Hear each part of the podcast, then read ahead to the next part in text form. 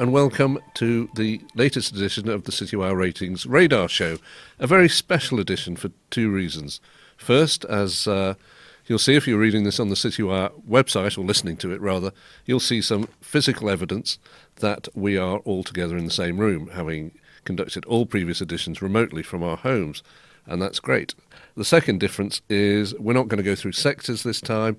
It's halfway through the year, and the team, that is Angus Foot, Nisha Long, and Frank Talbot, who are with me, are going to just have a look back at the first half and, and come up with some some thoughts and, and look forward.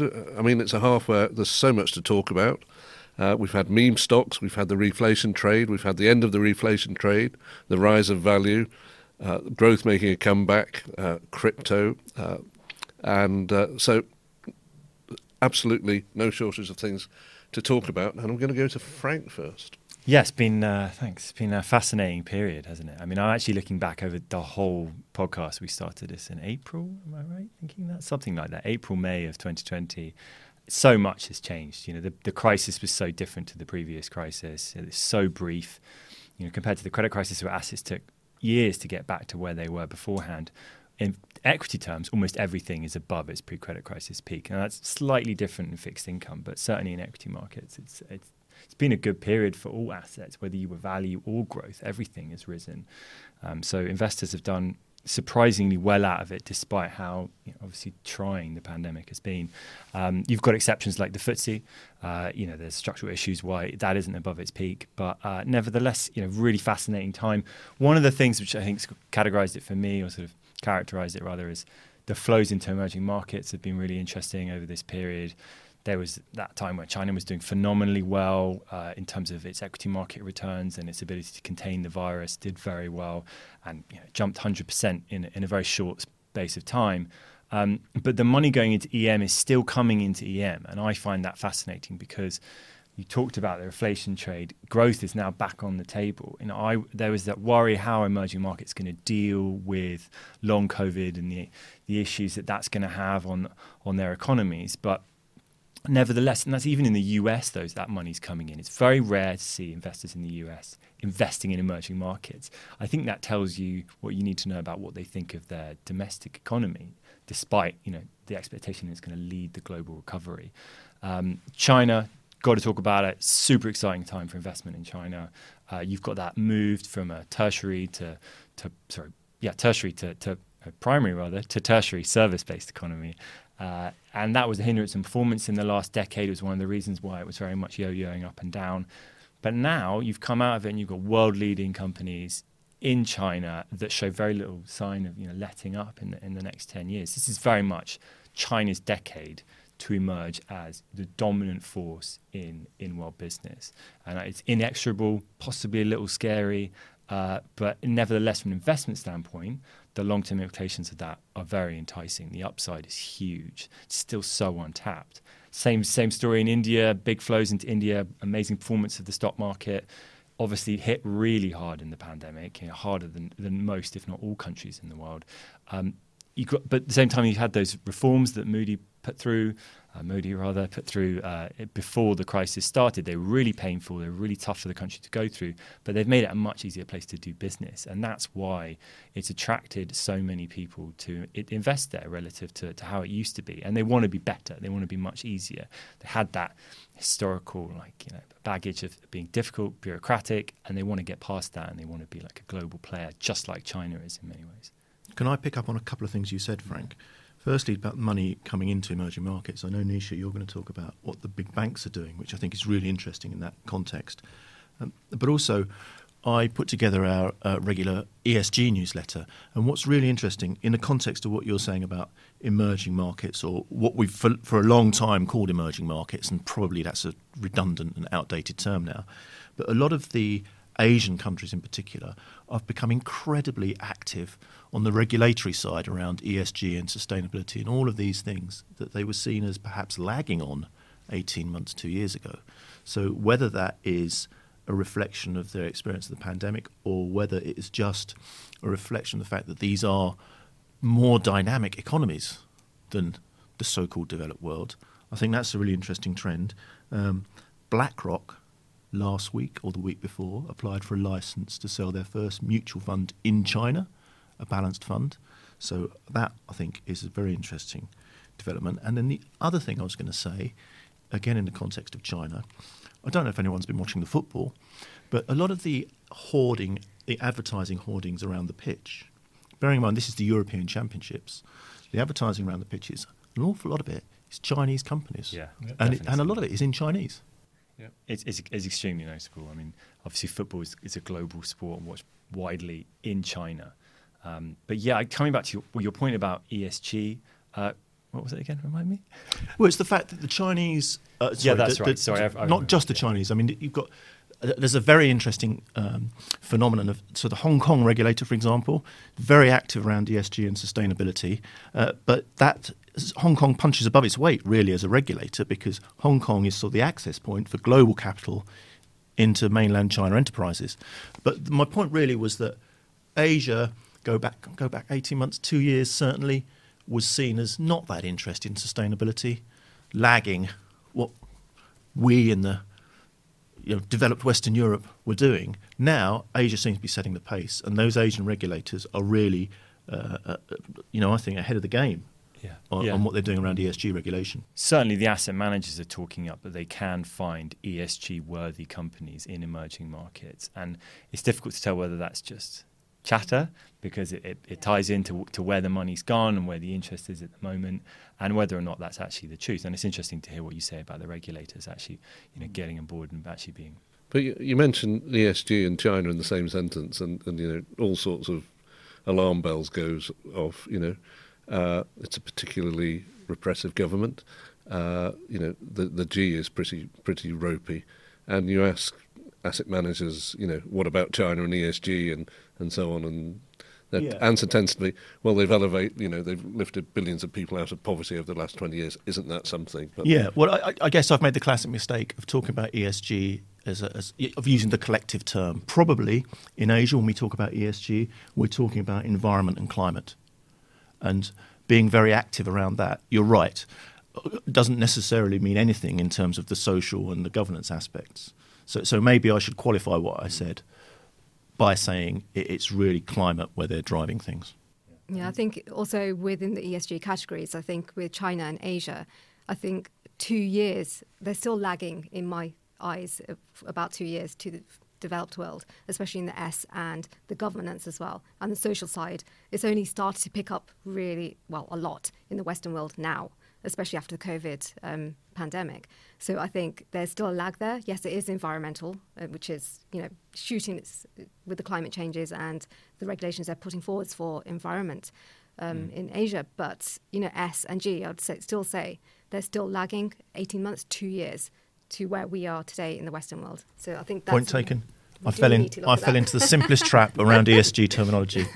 Yeah, I'm glad. I'm glad you backed that up. Didn't didn't, didn't want to say it. Thanks, Nish. Uh, but yeah, that that whole explosion of ESG awareness has been you know phenomenal. Just picking up on the E, decarbonisation is going to be the biggest structural change. You know, maybe it's hyperbole, but since the industrial revolution to how how we function as a planet and how we use our resources, and it's going to touch every industry regardless. A 20, 30 year thing, and that's why there's so much assets sort of flooding into this space. Look at the ecology sector. Ecology went from being pretty niche and obscure. You've now got sort of three or four funds from the likes of Pictet, Schroders, BNP mm. that are among Europe's largest equity portfolios almost overnight. So, yeah, they're going to be, it's going to be a bumpy road. It's not going to be a 45 degree line upwards, but the world is moving that way. There's n- we, we can't stop it, and, and investing in it is, you know, is prudent was interesting. I something I never thought of yesterday. I was talking to a, a US equity income manager who's uh, loves income, loves dividends, obviously, big into oil stocks, uh, US oil stocks, because they're just paying phenomenal. Some of them are double digit returns. So I said, hold on, you know, that's great. Uh, for you know your next few years' income, but they're gonna they're gonna you know the world is decarbonising, aren't these things aren't these companies going to a dead end? And he said, well, yes, they are, but uh, you know, in Europe, where a lot of energy companies are transforming, you know, you've got Shell, they're going electric and going to green rent. They're not doing that in the States. They're just simply stopping drilling. And that means they've got absolutely oodles of cash that they're going to return to shareholders. You know, he said it's like it's like it's like the biggest closing down sale you, you've ever seen. So, you know, I think that gets him round his his, his ESG things because they're producing less oil, they're digging digging under fewer oceans, but it's great for his shareholders. You know. Oh, that's interesting. There's still such a long way to go, but that decarbonisation of dirty sectors is going to be a big, big thing going forward. And you think about like, you know, net zero oil company. I mean, how does that mm. even work? What does that even look like? They're they're selling off chunks of assets, you know, stuff that they're not going to mine or refine or rather, and it, it's yeah, I think it's going to be fascinating to see how they survive, what the business model is for investment in those areas going forward in the next 10 years? I think, as I alluded to in the last podcast we did on natural resources sector, covering that, is that they can't, we still need you know some of those resources that they are drilling for or mining you know they're natural resources that we need gold platinum you know in lithium. ev cars lithium all of this stuff we still need so they have to be extracted somehow. Somebody isn't mm. going to go there with their hands but then the health and safety issue comes in mm. the s of esg so it's you know yeah it's not it's, it's not going to be instant. and, no, and maybe and maybe it all goes private in order in order to do that. We as you say we still need this stuff in order to function. We're not going to but also to overnight. richard's point about oil you, you, there's, there is this weird transitional blip. You look at cars for example. Uh, my wife was talking to the, the, the the car the supplier of the car that she currently drives about trading up and actually what they uh, the, what's left on the finance for that car is less than she could get if she sold it privately in the open market. Because there's huge demand for second-hand cars because nobody wants to buy a new car because they don't know what's coming down the pipe in terms of you know regulation around emissions, infrastructure around you know electricity, development so, of the technology. Exactly. So nobody wants to buy something brand new now that's going to be obsolete or regulated into a, a, an expensive liability in two years. Another big factor in that, though, is the semiconductor shortage. That's been a big, mm, big part absolutely. of it, particularly in the automotive industry. So yes, that people can't afford new cars because they're uncertain about what the future holds. But at the same time, there aren't as many new cars being produced. You want to buy a new car today, the lead time is sort of six nine months. And, and that certainly wasn't the case going into the pandemic. It might be three months or two months. Mm. Uh, so it's it's changed dramatically, and that's why the second-hand car market globally is booming. And who's going to ramp up the semiconductor capacity? I mean, they're all trying to ramp it up. I mean, I but which country? China. And, and, and Korea, you can't yeah. really rule them out. Samsung mm. is such and a the US player. are also Taiwan. doing the yeah. same thing as well because they don't want to rely on China or Asian countries. They want it all built in house. I think it's Texas Instruments as well, one of the companies that's trying to ramp up production. But that was when um, Trump was in as well. So I'm not sure what Biden's doing on that, but I know. think he's doing the same thing. Yeah. You know, no, I think yeah. no one they're, wins they're votes saying, "Are we going to buy more Chinese semiconductors?" Yeah, absolutely. So, so what should my wife do with her car then, Frank? I'm just trying to process all that information. Oh, it's really difficult. How many years has she had it? You know, what, what's what, what's what's it worth today? If if you go electric and you, you your car's worth nothing, maybe lease it for for a, for a time. I know we have a company scheme, I guess. Yeah, we do. Um, electric but, car. Uh, yeah, I think. Um, uh, it's, it's a very difficult question. It's one I think about a lot myself. Electric vehicles are my specialist subject. You've got one. Uh, I have a specialist subject on electric no, vehicle. Electric vehicle. Uh, I don't have an electric vehicle. No, I'm uh, ICE, internal combustion engine. So I'm still polluting the planet, um, which which I feel bad for. But as you say, the technology is going to move on so quickly. The range of these cars, things have changed dramatically. Tesla's lead in almost every area has been caught up to. Um, they're still more efficient with their battery technology, but the, the things that you care about. You want your electric vehicle to go as far as your petrol vehicle was, and you want to be able to refill it, or rather repower it, in the same amount of time would have taken you at the pump. And until we get to that point, which we are approaching, obviously you've got government legislation across Europe, particularly, that's going to mandate the fact you can't buy a new vehicle after 2030, 2035, depending on country. Um, yeah, it's uh, it's it's a tough time. So uh, I have no answer, but maybe. Yeah, I mean, for me personally, I have been thinking about getting the EV car. You know, it's, it's just you know simple.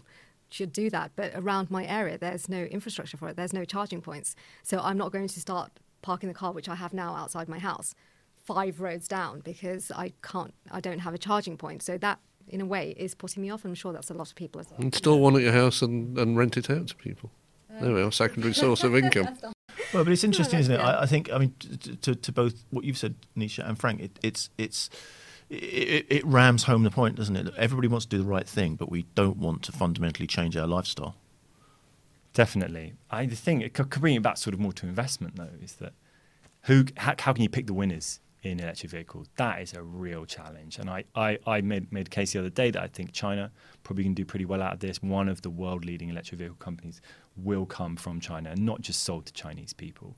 You know, there's um, Xiaopeng, there's, uh, oh God, I'm on the spot. There are, there are other names of, of companies that I can think of. It honestly is my specialist subject. Uh, but it, it's, it's going to be difficult to pick the winners. And there may be you know, some breakthrough in battery technology that completely undermines leads that companies have if you go back to the beginning of the dot com when that started, the, the biggest companies then versus now in the tech world, it's a very different list. You pretty much just got Amazon in there. Um, so it's the shake up. It's tough for fund managers to pick the winners. Right. But they're having a go. Uh, so moving on swiftly uh, to Nisha, because Nisha's going to tell us what the private bankers are doing and uh, in terms of their asset allocation plans. Yeah, so we, um, well, my colleague Margarita Kyriakossian, she does put together um, a publication called Super Allocators, where she speaks to the private bank CIOs to look at their allocations going into the next quarter. So it is a forward-looking um, publication, and it's quite interesting. It's almost like a crystal ball. So the flows that you see, or the overweights or underweights that they've gone in particular sectors, three months later, it will be in the retail market. You know, that's how um, the way I've seen the trend um, flow. Um, but some of the findings from this time round for Q3, so going into Q3, uh, their allocations, one of them is real estate in alternatives that's really divided them. So some are underweight, a lot of neutral and overweights as well.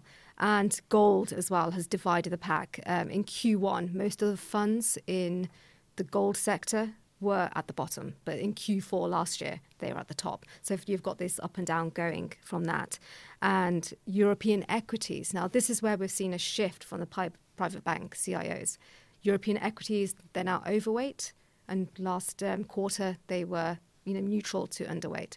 And that's from moving from US, where they overweight last um, quarter in the US, and now they're moving forward to go in an underweight position or neutral positioning. So you can see European equities are starting to be quite bullish on European equities. And what, how do they explain this? That the brilliant companies now emerging in Europe, or valuation grounds? I think it's valuation grounds as well because I think with the US, especially with the FANG stocks, but most of the stocks in the S&P 500, now with the growth rally that we did see, the valuations have skyrocketed. The S&P 500 hit its new high. You know, it was in June, um, like in Q2, it hit another high, and if you look at that and some of the valuations you do start questioning around that. One point I do want to make about the um, US market is the small um, and mid cap, so the Russell 2000 value. So the t- two of the top stocks in that index at the moment, the top stock is GameStop, and the third mm. is AMC. So that just shows you, you know, if you are investing in these type of indices or the small mid cap value um, value indices in the Russell, it's look at what you're investing in because hmm. it's the meme stocks it's it's crazy. Do you know? Do you know I, I, was talking uh, a couple of days ago to um, somebody who runs a large asset management firm, and he was talking about how they use in their investment process uh, natural language processing systems. It's an AI system that looks at the language and it can read 10,000 company reports in a minute or whatever it is. And uh, he was saying that if you look at Wall Street Bets, which is what drives the whole Reddit meme phenomenon. Coming to that as a layperson or even as a, as a conventional investment person, the language they use on those boards, it, it's, all, it's unintelligible to a normal person. It, they almost have their own language. Uh, and he had taken his natural language processing system and applied it to Wall Street bets. And in doing so, they'd managed to identify stocks to avoid because they were being picked up. The stocks which were, people were going crazy about on Reddit for uh, for non-fundamental reasons were being identified by this language processing system and allowing him and his firm to avoid them. So I just that that's it's almost like sort of technology eating itself. But wouldn't yeah on those grounds wouldn't he have missed out on GameStop? Well, you say missed out. I suppose that depends. I mean, we're back there to your old discussion around trading versus investment, yeah, aren't you? Yeah. You know, I mean, yes, you can make money on we probably shouldn't get into Bitcoin again, but you can make money on almost anything that's moving if you're trading in and out at the right price. But it doesn't mean you want to hold it for 10 years and put it in your pension. I think there's an evolution of um, portfolios as well. Um, there's a graphical, I can't remember where I saw this, but the holding period of some of these stocks, 10, going back 10 years, was probably about five years on average, and now is something like one or two years. So that just shows you that you know flip around in you know trading that's happening. So is that something that we're going to continue to see? So with AMC and with GameStop, for example, some of these um, indices or index tracker funds they will have to include GameStop and AMC. So it's inflating it yet again, and it's putting you know these kind of stocks back on you know people's eyes basically just to see that. But I don't think um, they are rebalanced yearly, so you're stuck with them, you know, for that amount of time. So if they drop heavily, the whole index is going to drop, you know, quite strongly. So it is, I don't know, it's weird times with for investments, I think. Another advert for active management coming It up. there. is Yeah. absolutely. Portfolio turnover Yeah. has been pretty high across the industry though during Yeah. this period, as you'd expect. Massive inflection point, prices drop, opportunities are there, and we've seen that across the board. I've talked in previous weeks about in the value space, you could have whole portfolios rotated. Maybe not 100% turnover rate, so everything in a year, but 50% is, is a massive number, probably not that high again, but certainly higher than it had been in the past. That I've got no data to back that up, but that's the way it feels when you look at these portfolios. Things have changed pretty quickly, obviously, during the last 16 months. Yeah, that's an interesting point. But I think uh, it would probably be an interesting piece of analysis to to do to go back and look at our uh, the, the the consistent outperformance we've highlighted over the past, certainly over the period we've been doing this podcast, and and, and probably over the, the the entire period we've been doing this job, and and look at whether the you know those those consistent outperformers tend to be the buy and hold managers, don't they? Mm, absolutely. Yeah, they, they absolutely do tend to be, yeah, because they're looking at the long term structural change, of which, you know, ESG is a big one. Uh, so, yeah, the opportunities are, are numerous. Yeah. There's one thing I do is not look at my pension portfolio that often, just in case I keep switching because it is a buy and hold. It's just I bought those managers or those funds for a reason. Leave them be, you know. And Seriously, you don't log on with to those man- I oh, do. Not that often. No, oh. not at all. I did that at the beginning when I first started investing, and that was the biggest mistake I could have made because I did sell out of some funds which weren't doing that well. If, if I held them for 10 years, they, they would have skyrocketed. So, you know. I think your it's a- influence rubbed off on me there, actually, because originally I used to look at it quite a lot. But now I look at it quite a lot, but I don't make any changes. Well, I- so it is buy and hold, I'm but I'm just same. observing. Yeah. Observe. Yeah. Yeah. Well, That's yeah. interesting. Great, I rarely look great at Zen attitude there. Well, then, great. No, I I mean, I, it's, it's an interesting point. I, I mean, I look at it when I see something that triggers a, a thought. So if, you, if I see something that alarms me around a manager that I know I Yes. hold, Mhm. then I will at least think about doing something. Yeah. But but fortunately, that's relatively unusual. Yeah. If a manager changes on the fund, I definitely look and quite often look as well. Yeah. Just to see how that fund's doing. Um, succession, you know, has it Mm-hmm. worked? Have we got something in place? And then decide. But I think that's what most fund selectors out there that we talk to do anyway, hopefully.